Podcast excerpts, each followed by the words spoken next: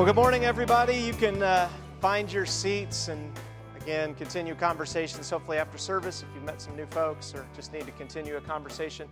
Um, we are in our series in the book of Deuteronomy, and uh, we are um, going to be in that all summer long. And so I encourage you to, to take a look at that uh, and be ready for that as we read through it. Uh, we'll be in chapter 15 this morning.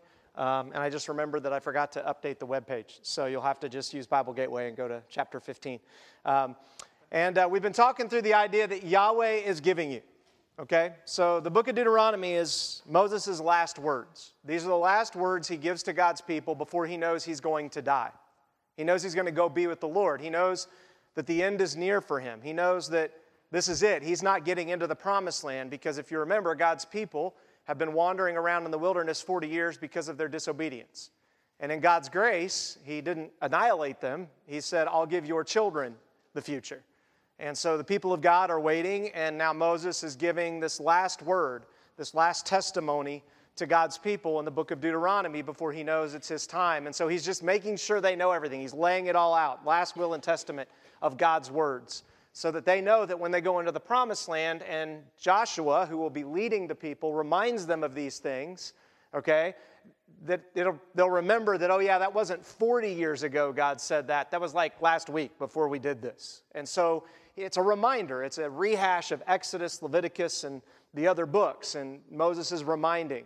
This morning, when you look in chapter 15 and when you look in 15 and 16, what you're going to find is this idea of remember, remember that you were a slave. Remember, you were a slave. And I think this is really important for us today. We have a lot of debate right now going on in our country about reparations. What do you do about slavery? What do you do for those that were forced to come here, were enslaved? How do we, how do we restore relationships in our country because of the evil that was done through the practice of the transatlantic slave trade? A practice that God did not condone. Uh, we'll see that in a second. But how do we do this? How do we combat the mess that we're in? Well, the first part if we're going to get to a common denominator, is to remember that we're all slaves. That, that, we're all slaves. Even if we're doing well, even if we're using other people, you're still a slave and you're going to pay for it. There's going to be a reckoning. There's going to come a day when God says, How have you been paid for? And when you stand before Him, He's a, a judge. He's going to judge rightly and judge righteously in an unjust world. And He's going to look and say, what payment is there? And if we stand before Him and we say, Well, I was a good person, and I did this, and I did that, and I did this, that's not slave language. Slave language doesn't say that. A slave doesn't stand before their master, okay, and tell them how they should be treated and give them a list and say, Look, all I've done for you, you owe me. That's not a slave master relationship. That's not a bond servant master relationship. That's a business deal. And God says, you have to recognize that you all, his people in the Old Testament, were slaves in Egypt. There was no escape for you. There was no way out. There was no being a better person. You were a slave. You were stuck for 400 years. And I came in out of my grace. I didn't have to. I didn't have to choose to come in. I didn't have to choose to enter your life and to come to you. I didn't have to choose to give you my words, which is what he did. He brought them to the mountain and gave them the gift of the commandments and the gift of his word as a guide. He didn't have to do any of that. He could have said, You're my slaves, do what I tell you when I tell you, and I'm not giving you anything more than that. But that's not the heart of God. And so here's the question that we have to wrestle with. If we really are God's followers, we're going to be reminded on a regular basis how enslaved we are. It, you can't get away from it, right? Like the alarm clock's gonna go off Monday morning, right? And you're not probably gonna pop out of bed or, and think, Praise the Lord.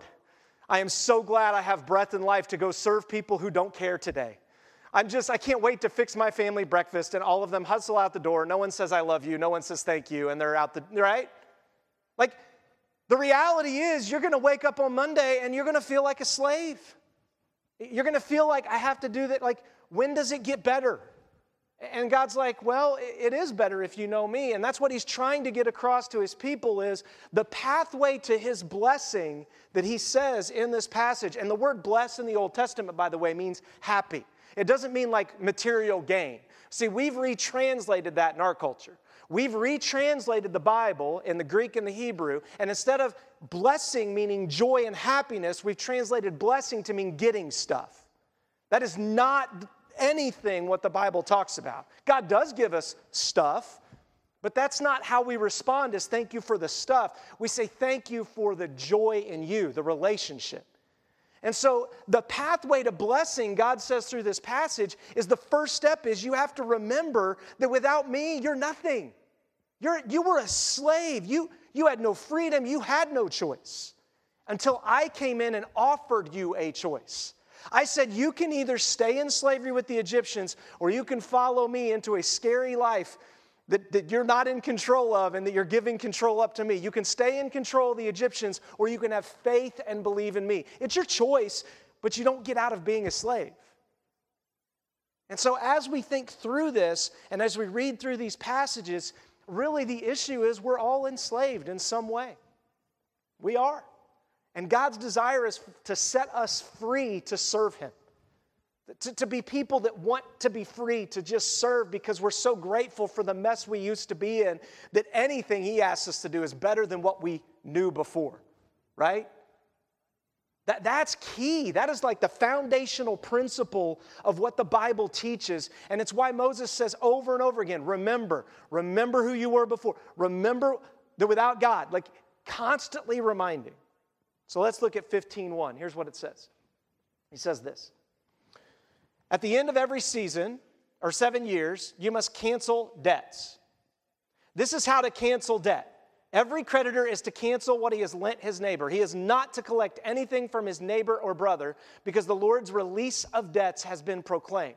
You may collect something from a foreigner, but you must forgive whatever your brother owes you. Okay, I want to be an Israelite. I'm in. I like this God. I'm ready to follow. I'm, I'm, I'm in fully. Where, where do I sign? Where, where do I become an, an Israelite? I'm, I got this, right? I mean, even the best of us, our mortgage is 15 years, right? All the car companies now extend all their loans out to seven, so I guess they aren't really beyond it yet, right? Biblical definition of. I mean, every seven years they were to cancel all debts. You want to know how many times the people of God practiced this that we know of historically? Zero. The Bible records that this was never practiced once. This command is given in Leviticus, it's given and repeated in Deuteronomy. It is laid out for God's people, and not once did they do it. Not once, because the cost was just too much. That should break your heart. We have a God that says, Look, I know that you may be in a pickle. I know that you may need to lend to one another and do these things. Learning how to repay back something is a good thing to learn. But can I just tell you, I'm a God of grace, that I will give you what you don't deserve. I won't let your neighbor take advantage of you because every seven years the debt's cleaned. We start over. And so the neighbor can't hold it above you and say, Oh, you still owe me, buddy. No, every seven years, it's all forgiven. We start a new slate. This is amazing. This was never done in any ancient society on the face of the planet. This is completely brand new, crazy weird. Okay? We don't even practice it anywhere in the world today because it's crazy weird. This is not how we do things. We do things by works, by measuring it up, and I loaned you and you owe me, and we get all these things. And God, from the beginning of the founding of His people, says, Look, I get that you may loan and pay back, and you need to learn how to do that, but can I just tell you that every seven years, you cancel it? And the foreigner still needs to pay you back. What a great evangelism tool, right? Like, what a tool to say, This is our God. Our God forgives every seven years. Looks like the people your God believes in just uses you and charges you interest, which you couldn't do biblically, by the way, either. You were not to charge your brother or sister interest at all. Interest was off limits, period. Whatever you loan them, that's what they paid you back without interest, unless it was a foreigner. And again, that's so the foreigner begins to ask, Your God seems different than the gods of my people. Your God does things that are strange. That, why does He do that? Well, because we were slaves. And He wants us to remember, He wants us to remember that He set us free when we didn't deserve it. When we were in debt to Him in our sin, when we were in debt to Him and in debt beyond anything we could pay back, He set us free. And so every seven years, you're to have a year, a Sabbath, a rest, where everybody can just go, reset. And we won't do this today. It's too costly. Can you imagine if Christian bankers and people begin to practice this? No one would invest in their stocks. No one. So let me get this straight. I'm going to invest in your company. Okay, I'm not investing in you year six. We're not going to make anything, right? Maybe I'll invest year one and make some money, but not year six. Oh, wait, we don't charge interest? Well, that's where all the money comes from, is from the interest. Yeah, I'm not allowed to do that. Would you like to be a part of my bank? No. I'm a part of the big banks that charge big interest, and then I get money in my back pocket, and it's all moral and good and wonderful. And that's just the way the system works, and I'm not supposed to think about it. Do you understand that all the fights we have today is this? We're talking about forgiving student loan debt. We're in debt over a trillion dollars, approaching 1.5 trillion in student loan debt. Why? Because we don't believe God. Our way is better. Our idea of how to do money is better than God's. We charge interest. The loan can never be forgiven. Any other debt in our culture, are you ready for this? Any other debt in our culture, you can declare bankruptcy and have it disappear, except student loans. They stick with you all your life. They will garnish your tax returns until you pay them back. That's the government we're under. That's not the government of God. You see, we won't talk about these things. All we do is, well, I just want all my debts forgiven. Well, that's not what God says. God says you're to pay them back. You're to recognize that you're in debt and try to pay those back. And he even gives some really hard things here in just a moment. He says, There will be no poor among you. Well, of course there won't. If you forgive everything the seventh year, everybody starts over right? The reason we're poor is because we're in debt. Let's just be honest. Most of us are poor because we are in debt medical debt, house debt, car debt, student loan debt, credit card debt. The reason we're poor is because of our debt. We're not poor because God doesn't give us enough for most of us. There are some people that are caught in that, but for most of us, we're not. We're in debt because of choices that we made to believe that God wasn't enough to believe that what we have isn't enough and I got to get more. That's just the truth. It's not right or wrong, it's just the truth. And exactly what he says, he goes, There'll be no poor, poor among you, however, because the Lord is certain to bless you, and the land your Lord is God is giving you to possess as an inheritance. If only. So it's an if only. He's like, If only you obey. This whole no poor thing isn't going to work unless you do my way of money. It's not going to work. I'm just telling you, it won't work if you don't forgive debts every seven years. I know your heart. I know how you manipulate people. I know what you do. So, you know what? It's not going to work. Then he goes on and he says, Obey the Lord your God and be careful to follow every one of the commands I'm giving you today. When the Lord your God blesses you, as, as he promised you, you will lend to many nations, but not borrow. You will rule over many nations, but they will not rule over you. See, God understands that when you start to go into this area where there's not every seven years forgiveness, and when you begin to go and you start using borrowing to solve your problems, you'll then start borrowing from people you have no business borrowing from.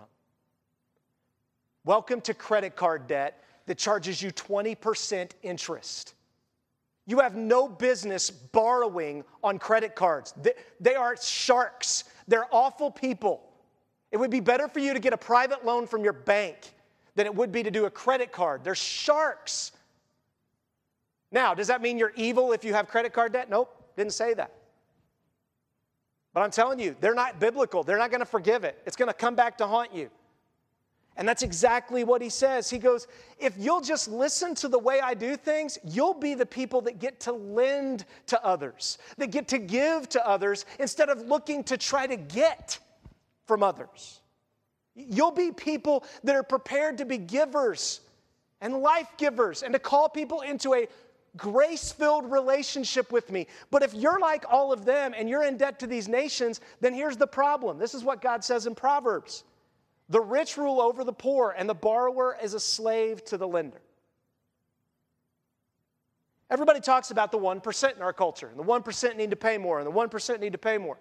Do you realize that statistically, if you make $35,000 and live in the United States of America, you are in the top 1% of people in the world?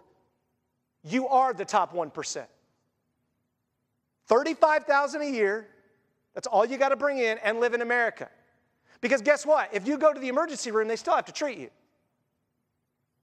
Hippocratic oath.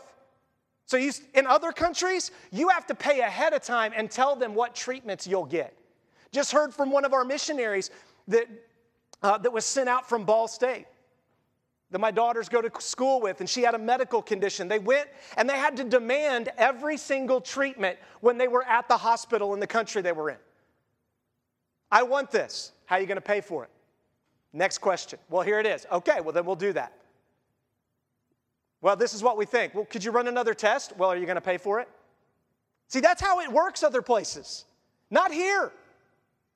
So if you make 35,000 a year and you live in this country, you are the 1% of the world of people that live in extreme poverty.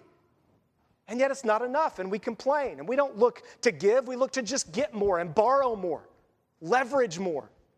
And God's like, it just exposes your heart that I'm not enough. You can't trust me to forgive in the seventh year. You can't trust me to set your debts free. You can't trust by setting other people's debts free. He goes on, he says, If there is a poor person among you, one of your brothers within your gates in the land the Lord your God is giving you, brother or sister, you must not be hard hearted or tight fisted towards your poor brother. Instead, you're to open your hand to him and freely loan him enough for whatever need he has. Notice God uses the word loan. He doesn't say give him a freebie. You can give him freely, but he says you're to give him a loan. He needs to understand that you just can't take, there's a paying back.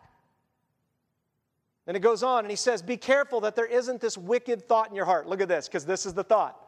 The seventh year, the year of canceling debts, is near, and you are stingy towards your poor brother and give him nothing because he will cry out to the Lord God against you and you'll be guilty. Right? Isn't this our heart?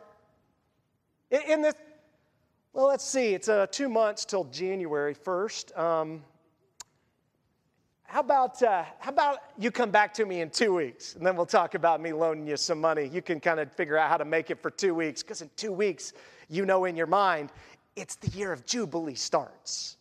And if I give him the loan now, he's not going to pay it back within two weeks. There's no way. So I'll just wait. That's our entire banking system. And it's our hearts too. Where God says, No, you give freely. If you're going to give it to him in two weeks, give it to him now. Why are you withholding? And if there's a reason you are withholding, explain that to him, not because you want more money. Guys, this is amazing stuff. Like the, these financial principles are no other book on the face of the planet teach these things. Nowhere. Nowhere. No other religious document, no other government document. Because this frees people, and governments and religions don't want people free. They want to control them. Our God wants to set people free, and then we twist it and say, well, I don't have to. And God knew that was going to be the case. So he lays this out multiple times in the, in the Old Testament to say, This is what I want your heart to be, to be a giver. He also says it's a brother.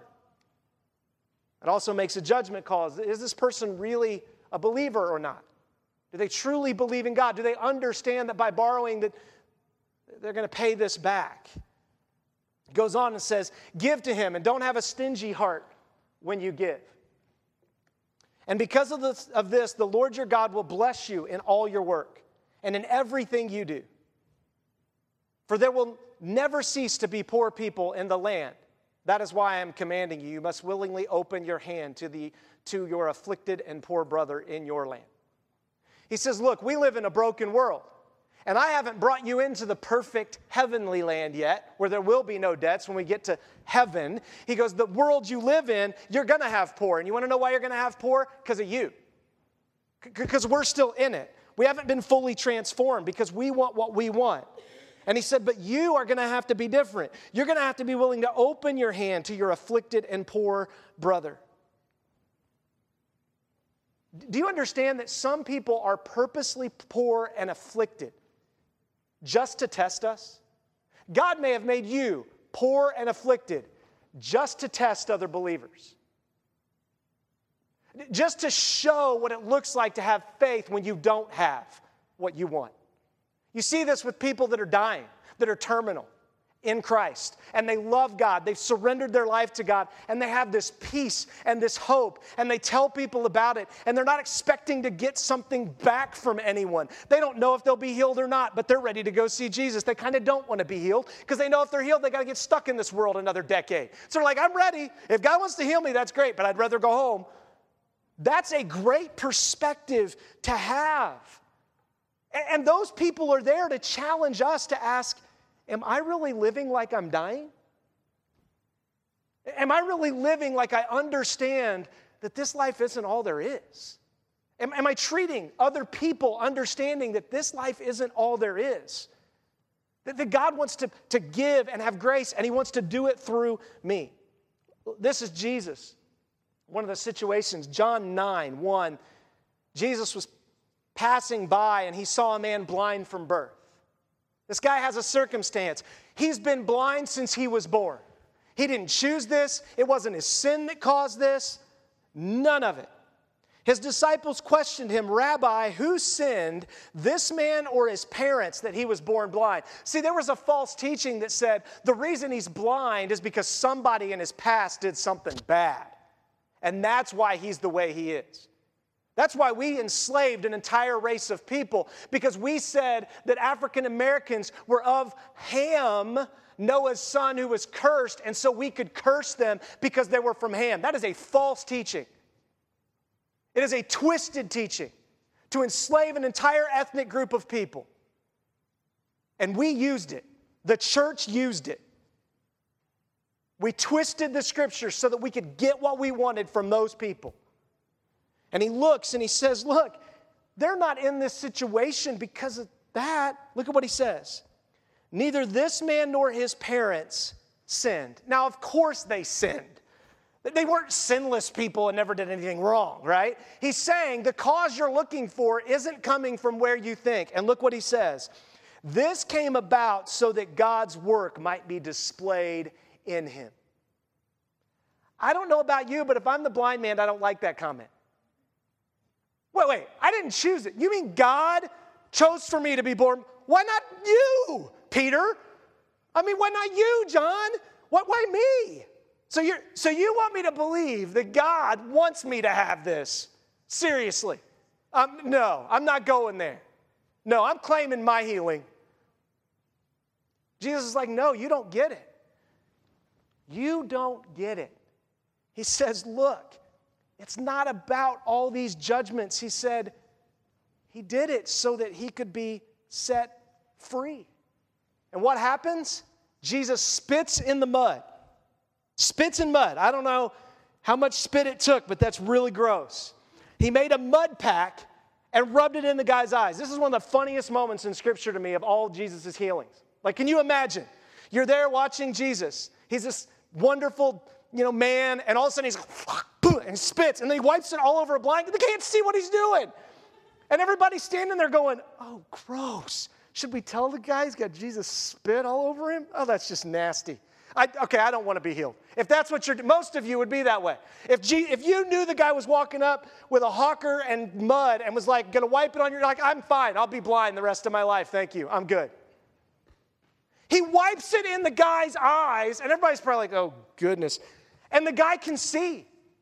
And all of a sudden, he gets dragged into the Pharisees. He gets dragged into the religious leaders. And everybody's trying to find a way to say this guy wasn't really healed. And he's like, I don't know what to tell you. I was blind. Some guy wiped stuff on me, and I can see that Jesus guy did it. That's all I know.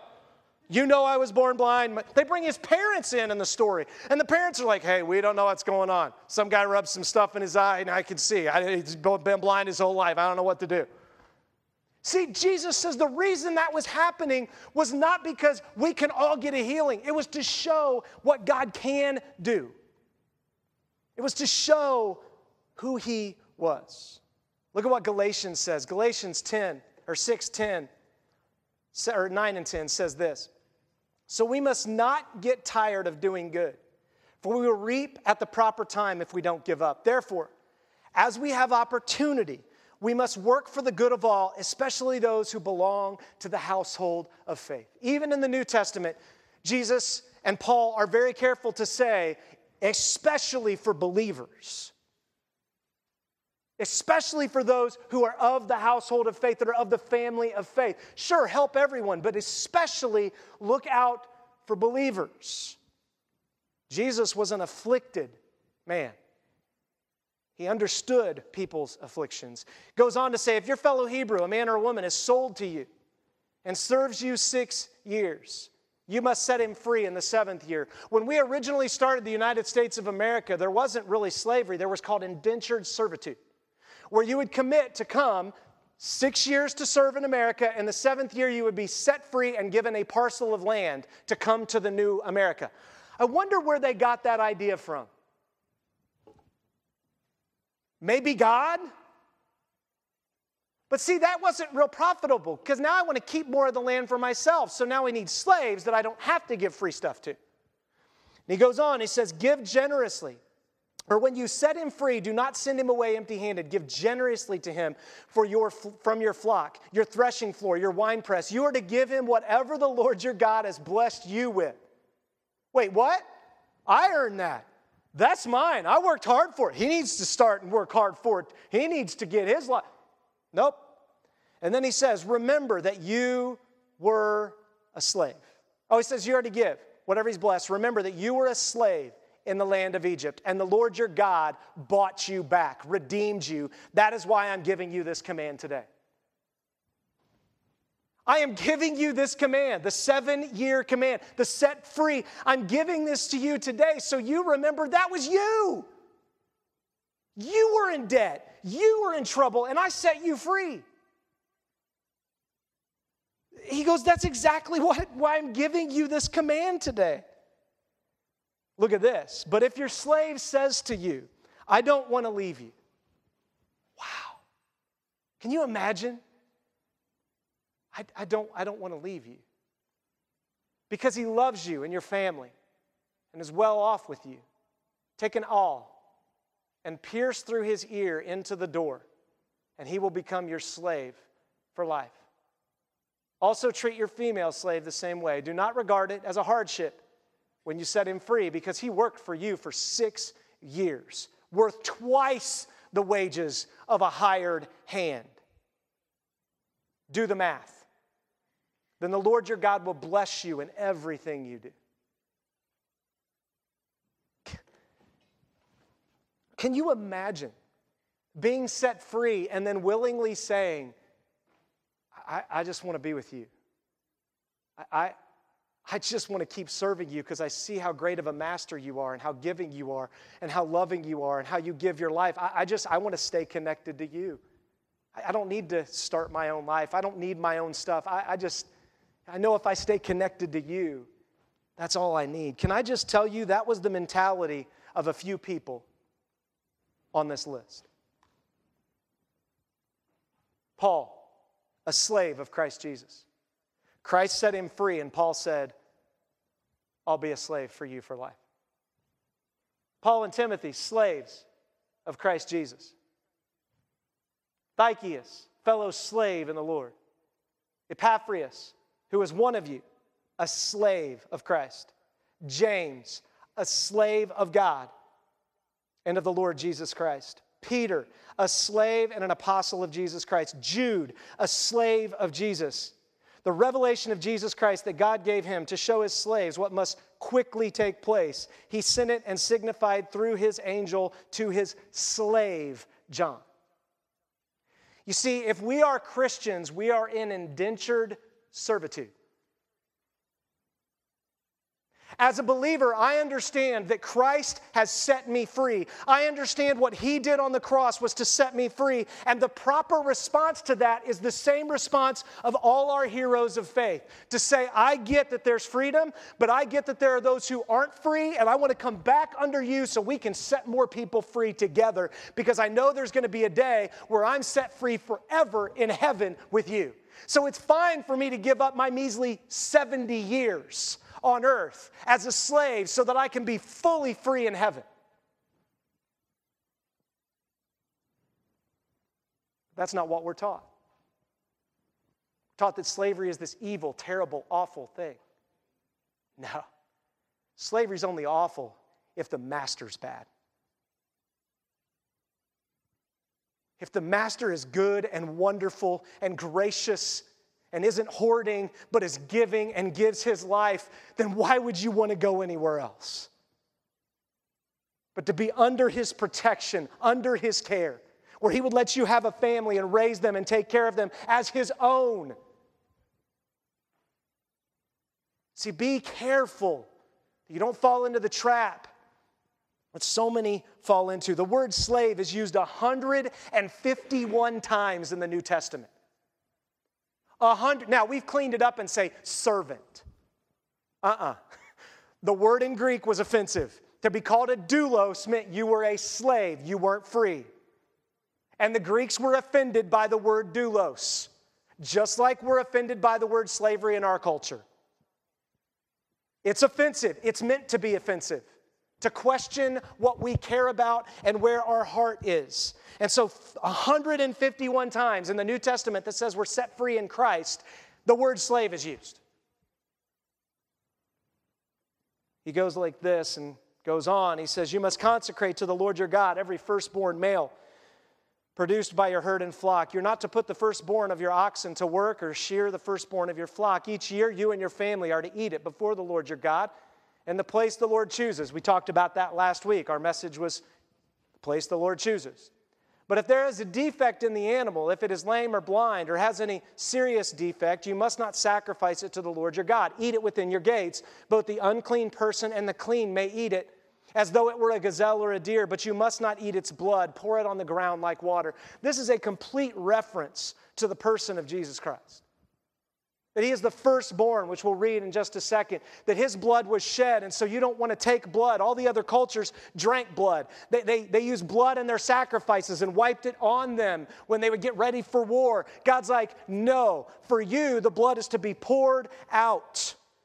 Because someday I'm going to pour out my blood for you. It's going to spill to the ground. And so you don't touch, the blood is mine. And then he goes on and he says, look at this. He says, even if the animal isn't perfect, you don't get off. You don't get to like keep it. No, just throw a party instead in your neighborhood. so you don't have to travel all the way. Man, this, this one year lamb, it's not looking too good. Man, I'm going to put this to work. I mean, he's got a little defect right here. I could still use him to pull a good cart. I mean, he's still strong. He's just got a bad little thing here and one ear's missing. So I'll use that one in my field because he's a good one.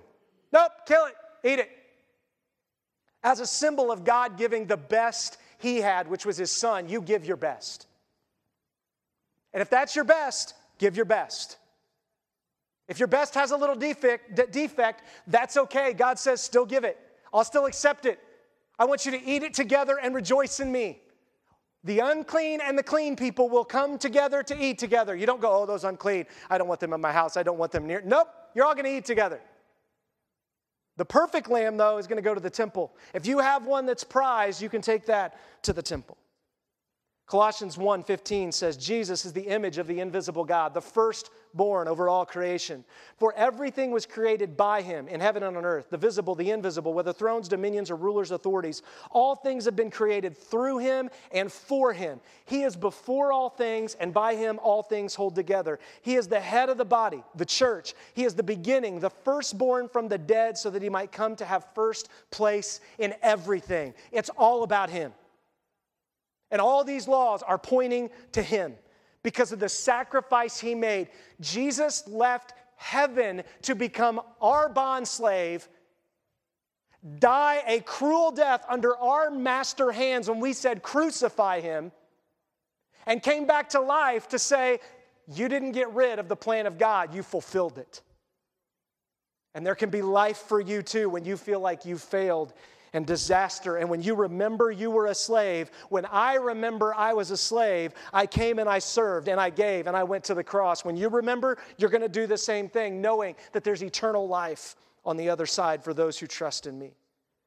16:1 says, Observe the month of Abib and celebrate the Passover to the Lord your God, because the Lord your God brought you out of Egypt. You were a slave by night in the month of Abib.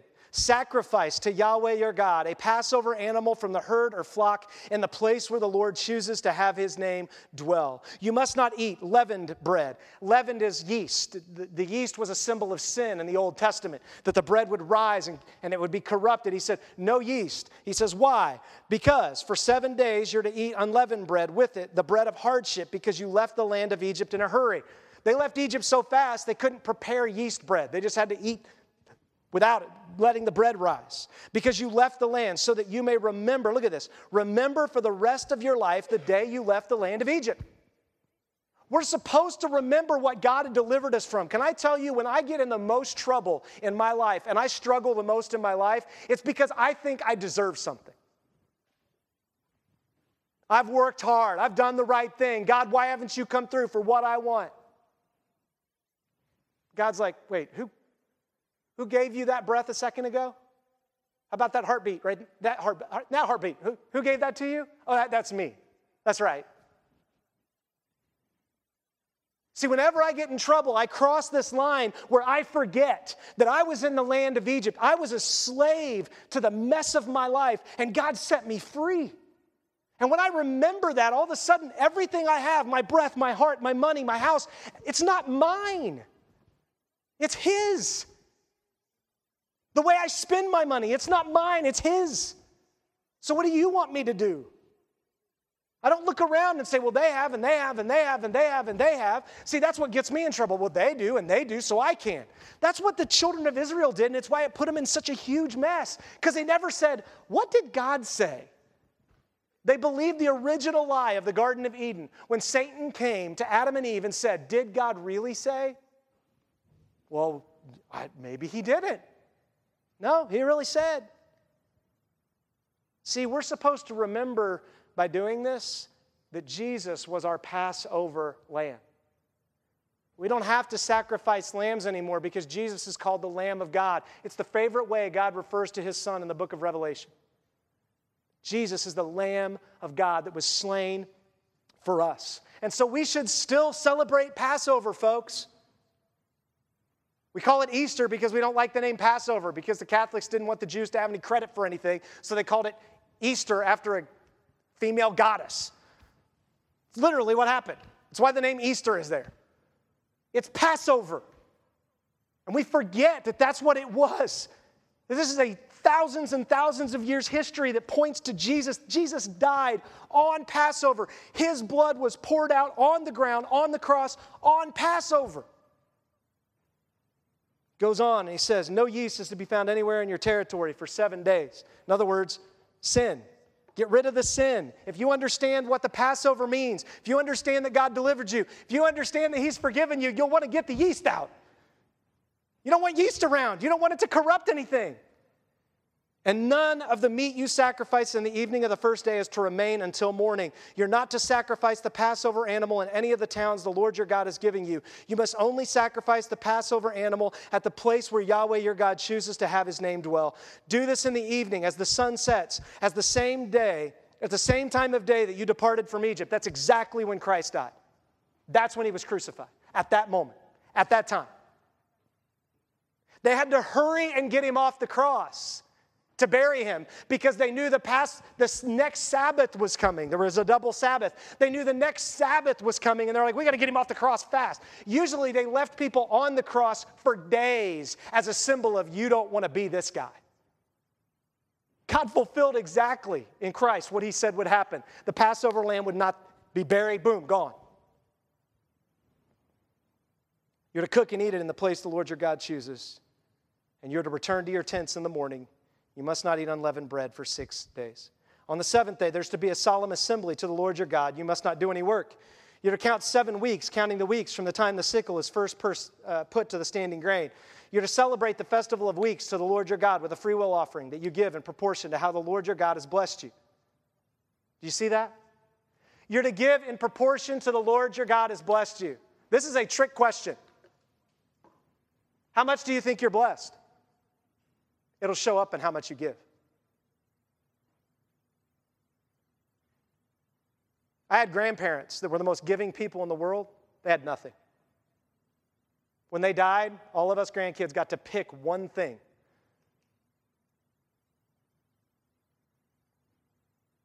There was no inheritance except the inheritance of their faith, the inheritance of an impact on their community and the people that came to Christ through them. They left it all here for us. they knew they weren't taking it beyond. My grandparents lived this out. They believed they were so blessed, they just gave freely. They'd go to the basement, get canning jars, and hand them out. My grandma would fix cookies and pass them out to any boy riding by on his bike. She'd fix 500 sorghum cookies and have them ready to go, and the family'd come and get them. She had a little window. I still remember this. You walk into her kitchen, and there was this little window. You could pull up right there by the window and knock on it, and grandma would look out at you and hand you a cookie because it was right by the road, like it was two feet off the road. Like it was that close to their house. You're like, Grandma! She'd open the door. Hi there. She'd give you a cookie. Have a good time, and then take off on your bike. Why? Because she believed she was so blessed. That's what you do if you believe you're blessed. I can just give because I just believe God's going to take care of it. Doesn't mean we don't plan. Doesn't mean we don't prepare. Grandma and grandpa were prepared to give. They had a basement full of canned goods. They had a garage, a barn full of potatoes. They, they prepared, they worked hard to be able to give. Goes on and he says, Rejoice before Yahweh your God in the place he chooses to have his name dwell. You, your son and daughter, your male and female slave, the Levite within your gates, as well as the foreigner, the fatherless, and the widow among you. That pretty much covers everybody. Remember that you were slaves in Egypt. Carefully follow these statutes. In other words, if you don't remember you were slaves, you're not going to be a giver. You're going to be a taker because you're afraid you're going to lose something. He says, rejoice. You know why he says rejoice? Because for most of you and for me, I see it as a burden to have to give. Oh, it's just so hard. And they don't have to give. No, rejoice that you get to. Rejoice that God's provided enough that, that you can give. He goes on and he says, You're to celebrate the festival of booths for seven days when you've gathered in everything from your threshing floor and winepress. Rejoice during your festival, your son and your daughter, your male and female slave, as well as the Levite, the foreigner, and the fatherless, and the widow within your gates. You're to hold a seven day festival for the Lord your God in the place he chooses, because the Lord your God will bless you in all your produce and all your work of your hands, and you will have abundant joy. He says, if you want joy and happiness, right? If you want joy and happiness, look at what he says. If you want joy and happiness, it's pretty simple. Rejoice by giving. Be a giver. You see, joy has nothing to do with what we have, it has everything to do with how we respond to what we have. That's joy. Joy is how do I respond to the little I have or even the much that I have? That's real joy to say, God did this, not me, and it's not mine, and I'm just a conduit. That's exactly what he's talking about. And you're to come and, and celebrate. Can you imagine if we had, we wouldn't be having the 1% conversation if we did this? It wouldn't even be a conversation. We just be givers and avoid debt and do these things and just say, God, I want to honor you. See, blessing is not your circumstance, blessing comes from the heart. Blessing isn't about what you have, it's not about circumstances, it's about how you see things. All your males are to appear three times a year before the Lord your God. In other words, the men are supposed to lead in being the givers. They're supposed to lead in laying down their lives. They're supposed to lead in planning to go to the temple three times a year and to save the money so they can go and take their lamb and sacrifice with their sons. You take the lead. You're to go three times a year. Now, sometimes they all went as a family. We see this in Luke chapter 2. Jesus' whole family, extended family, went to celebrate at the temple together. The whole family could go. For Joseph to be able to take the whole family, man, he had to do some serious planning. Somebody got to take care of the fields. Something's got to be like that. I got to feed all these people when we're in Jerusalem. Like there's a there's a lot of planning that goes into taking the whole thing. Joseph's like, I know that the law just requires me and Jesus go to the temple, but I want everybody there. I want to plan so everybody can go. And they're such having a great party, they get a day's journey away and they look around and go, Where's Jesus? They lost Jesus. You can read it in Luke 2.52. They're having so much fun. They're having a great time as a family, traveling along. All of a sudden, look around and go, did anybody get Jesus? Oh, we lost him. Oh my, maybe we should go find the Son of God. Right? It's a hilarious story. But that's because they were obeying this.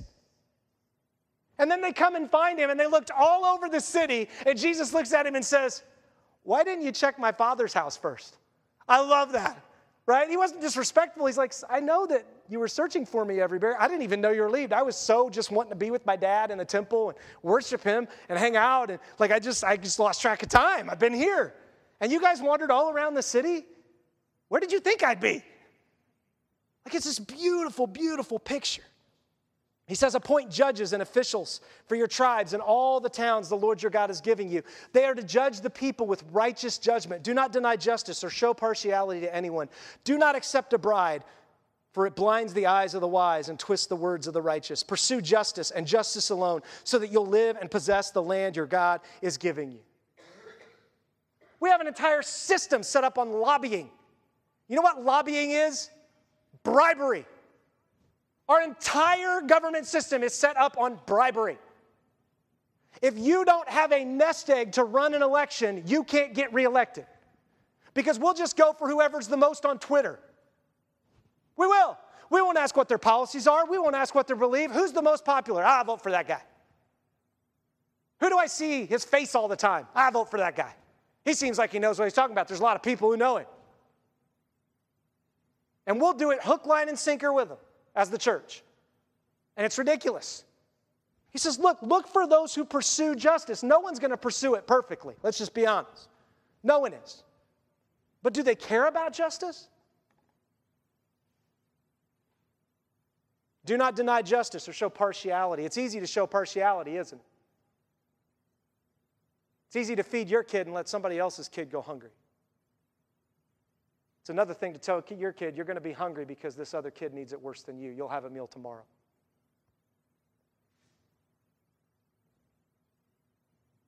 He Goes on, he says, Man, this is what you got to have. You got to have leaders that are going to hold you accountable because you're, you're going to want to cheat.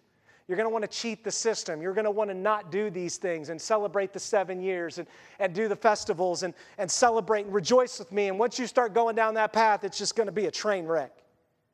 He says, Do not set up an Asherah of any kind of wood next to the altar you will build for the Lord your God, and do not set up a sacred pillar. The Lord your God hates them.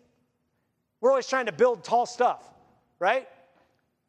Isn't it funny that when we are, not funny, isn't it interesting that when we are attacked on 9 11, they took out the two tallest buildings? Oh, you think you're so powerful and tall and mighty? Okay. Eight guys in two planes can bring you to your knees, America like that. How's your Asherah pole? It's in ruins. God's like, don't do it. I want you to trust me by faith. Can I just tell you, sometimes the cross can become this to people. That they wear a cross, that they have a cross on, and the reason they have that cross on, okay? The reason they have the cross on is because they think it brings them some kind of power, right? The crucifix, right? That's evil. That's this. Do not do that. Do not pull out a symbol and use it as no. That, that's not biblical. God says, "You trust me, don't trust the symbol." Look at what Galatians 3:13 says. Christ has redeemed us from the curse of the law by becoming a curse for us, because it is written, Everyone who is hung on a tree is cursed. Christ was hung on our Asherah pole. The pole we set up in our sin to be in the way before God, our idol that we had. And Christ was crucified on that tree on our behalf to say, I'll take it all down for you because I love you that much. He goes on, he says, You must not sacrifice to the Lord your God an ox or a sheep with any defect or serious defect, for that's detestable to the Lord your God. In other words, you can celebrate, but you can't make it detestable. He goes on, if a man or a woman among you is one of your towns that the Lord your God will give you, is discovered doing evil in the sight of the Lord your God and violating his covenant, and has gone to worship other gods by bowing down to the sun, moon, or all the stars of the sky, which I've forbidden, and you are told or hear about it, you must investigate it thoroughly. This is key. Investigate thoroughly. This is what we do in our judicial system innocent until proven guilty. Unfortunately, today, it's guilty until proven innocent. As soon as social media says you're guilty, you're guilty until you're proven innocent, and then nobody knows you're innocent because we don't post that. we only post the the, the great stories of guilt. He goes on and he says, If you're told or hear about it, you must investigate. If the report turns out to be true, that this detestable thing has happened in Israel, you must bring out to your gates the man or woman who has done this evil thing and stone them to death. Listen, there's an opportunity for forgiveness. This says investigate thoroughly. If they came out and they said, I'm sorry, I didn't, I didn't realize what I was doing, I understand now, I, I repent. Will the priest make a sacrifice for me in the temple? I, I know I deserve to die. You can stone me. God would forgive. You want to know how I know that? Because when the woman was caught in adultery, that's exactly what Jesus, the Son of God, did. He knew she was deserving of death. And he said, You who were without sin cast the first stone. You didn't investigate thoroughly. Where's the man she was sleeping with? You only brought the woman. And Jesus said, We're not doing justice this way. That's not how my father taught it. Drop your stones. And they dropped and walked away, and she looked at him and he said, Now sin no more. He didn't say, Go back to your job, have a good life. No, he said, Stop doing this. I may not be here to rescue you next time. He goes on and he says this The one condemned to die is to be executed on the testimony of two or three witnesses. I love this. He says, You can't just go by one. You got to do an investigation. There have to be witnesses. No one is to be executed on the testimony of a single witness. The witness hands are to be the first in putting him to death. And after that, the hands of all the people. In other words, the accuser is going to have to take the life first. None of this sanitary stuff. You want him dead? You're going to have to do the first part. You're going to have to be inspected. You're going to have to stand before everyone and go, I'm so righteous I can kill him. See how that works for you. See, this system we look at and we're like, wow, this is really mean. It's like, oh, wait, this kind of makes sense. Because he goes on and he says, you must purge the evil from you. If a case is due too difficult for you concerning bloodshed, lawsuits, or assaults, cases disputed at your gates, you must go to the place the Lord your God chooses. Appeal to the higher court. You're to go to the Levitical priesthood, the top, and to the judge who presides at the time, ask, and they will give you a verdict in the case. You must abide by the verdict they give you at the place the Lord chooses. Be careful to do exactly as they instruct you. You must abide by the instruction they give you and the verdict they announce to you. That's the Supreme Court. Do not turn to the right or to the left from the decision they declare to you. The person who acts arrogantly, refusing to listen, either to the priest who stands there serving the Lord your God or to the judge, must die. You must purge the evil from Israel. Then all the people will hear about it, be afraid, and no longer behave arrogantly. We're told capital punishment isn't a deterrent. It is a deterrent when it's done properly and it's used. It's a huge deterrent. I don't want to end up like Bob, right? How do I not end up like Bob? I just saw him get stoned. He says, Look, this is how you're going to have to do it. And are you ready for this? We look at this and say, No one deserves this. We all deserve this. We're all a bunch of slave to sin people that'll do whatever we want. The reason God kicked Adam and Eve out of the garden is because you and I'd be sitting on a recliner next to the tree of life, eating all day, telling God to go, go, go away and do what he wants to do. We would. We'd be sitting right next to the tree of life, being like, I can sit here and eat all day, God, you can't do nothing to me. That's what kids do today. I'll take you to CPS. I'll show you arrogant. And we're just as bad. We raised them. Who do you think taught them this stuff? They watched us. Goes on and he says, This is what happened with Jesus. See, this is the beauty about Jesus as we wrap up. The beauty about Jesus is this Jesus obeyed the Old Testament perfectly. He even obeyed these last verses we read. Because here's Jesus betrayed by Judas and brought before the Supreme Court, the Sanhedrin. But Jesus kept silent. They kept accusing him, and he kept silent. Then the high priest said to him, That's Caiaphas, By the living God, I place you under oath. Tell us if you are the Messiah, the Son of God. They're trying to find a way to kill him. And if he says he's God, we can kill him because that's blasphemy. And so he looks at him and he says, I put you under oath. That's what we do. Put people under oath. I put you under oath. Are you the Messiah, the Son of God? Look at what Jesus does. You have said it. Caiaphas, you gave your verdict just then. You just called me Messiah, Son of God. Thank you very much. See, Jesus is submitting to terrible authorities. Jesus so perfectly followed the law when he had the right to overthrow these jerks and tell them and tear down the temple and start over with a new group of people, he still submitted to them. Look at what he goes on to say. You have said it, Jesus told him, but I tell you the truth. I tell you, in the future, you will see the Son of Man seated at the right hand of the power and coming on the clouds of heaven. Then the high priest tore his robes and said, He blasphemed. Why do we still need witnesses? Oh, so we're not going to follow the Old Testament, Mr. High Priest. No, no two witnesses to accuse because they couldn't find any accusers. Well, we're, we're just going to skip over the Old Testament so you can have your way and kill the Son of God.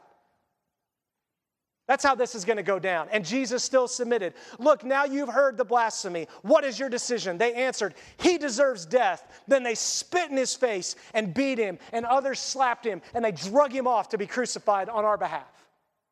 Jesus submitted to the law of Deuteronomy to the point of death on our behalf. He fulfilled the complete law when you and I would have said, This isn't right, I'm out of here. And Jesus said, No, I'm going to complete it all the way. And all of these guys that think they, they're righteous are going to see they're not. You see, if you remember sl- that you're a slave, you can go before the Sanhedrin, and when they accuse you, you can say things like this and say, Do what you want. I know I'm coming back to life. I know God's plan. I already settled it in the garden a minute ago when I said, Not my will, but your will be done. This is what Romans says. I want you to be encouraged by Romans 6. This is Paul writing in the New Testament about slavery. He says, For we know that our old self was crucified with him, with Christ, in order that sin's dominion over the body may be abolished, so that we may no longer be enslaved to sin. Since a person who has died is free from sin's claims, so you too consider yourselves dead to sin, but alive to God in Christ Jesus.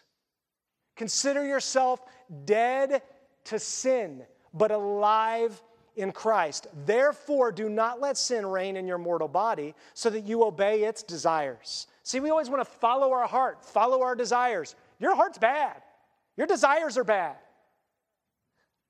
Most of the time, unless you have Christ and you say, God, I want what you desire, and then He tells you what He desires. Don't you know that if you offer yourselves to someone as obedient slaves, that's what we just read about. That's what this whole passage is about. Who are you going to offer yourself to?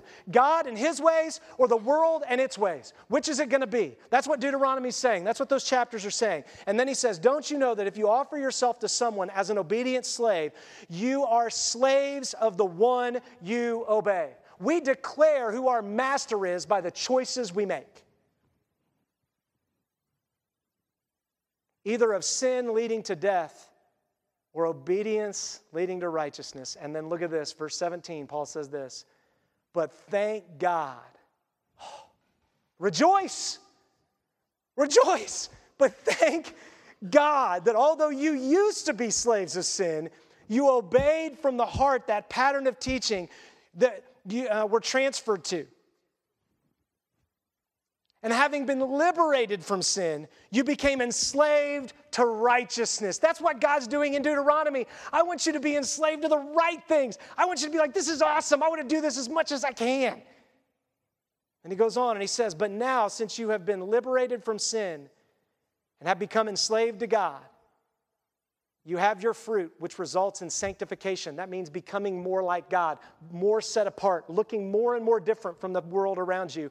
And the end is eternal life. For the wages of sin is death. But Yahweh, who gives, the gift of God, of Yahweh, is eternal life in Christ Jesus our Lord.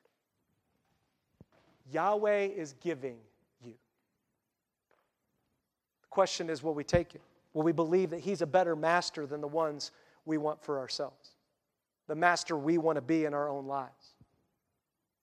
Can you imagine if we actually loved God's law, not in a way that I believe that by doing it I would be more righteous. Romans 6 says that's impossible. That's the wrong heart. That's you trying to earn God's love and earn His favor, and that is despicable to Him. It's coming to Him saying, I got nothing. I am a slave. I need you desperately to forgive me, to set me free. Help, please. And God says, I would love to. And I will give you the power and the Holy Spirit. I'll give you the body of Christ, the church. I'll give you the things necessary so you can live for me and invite other people to have their debts canceled.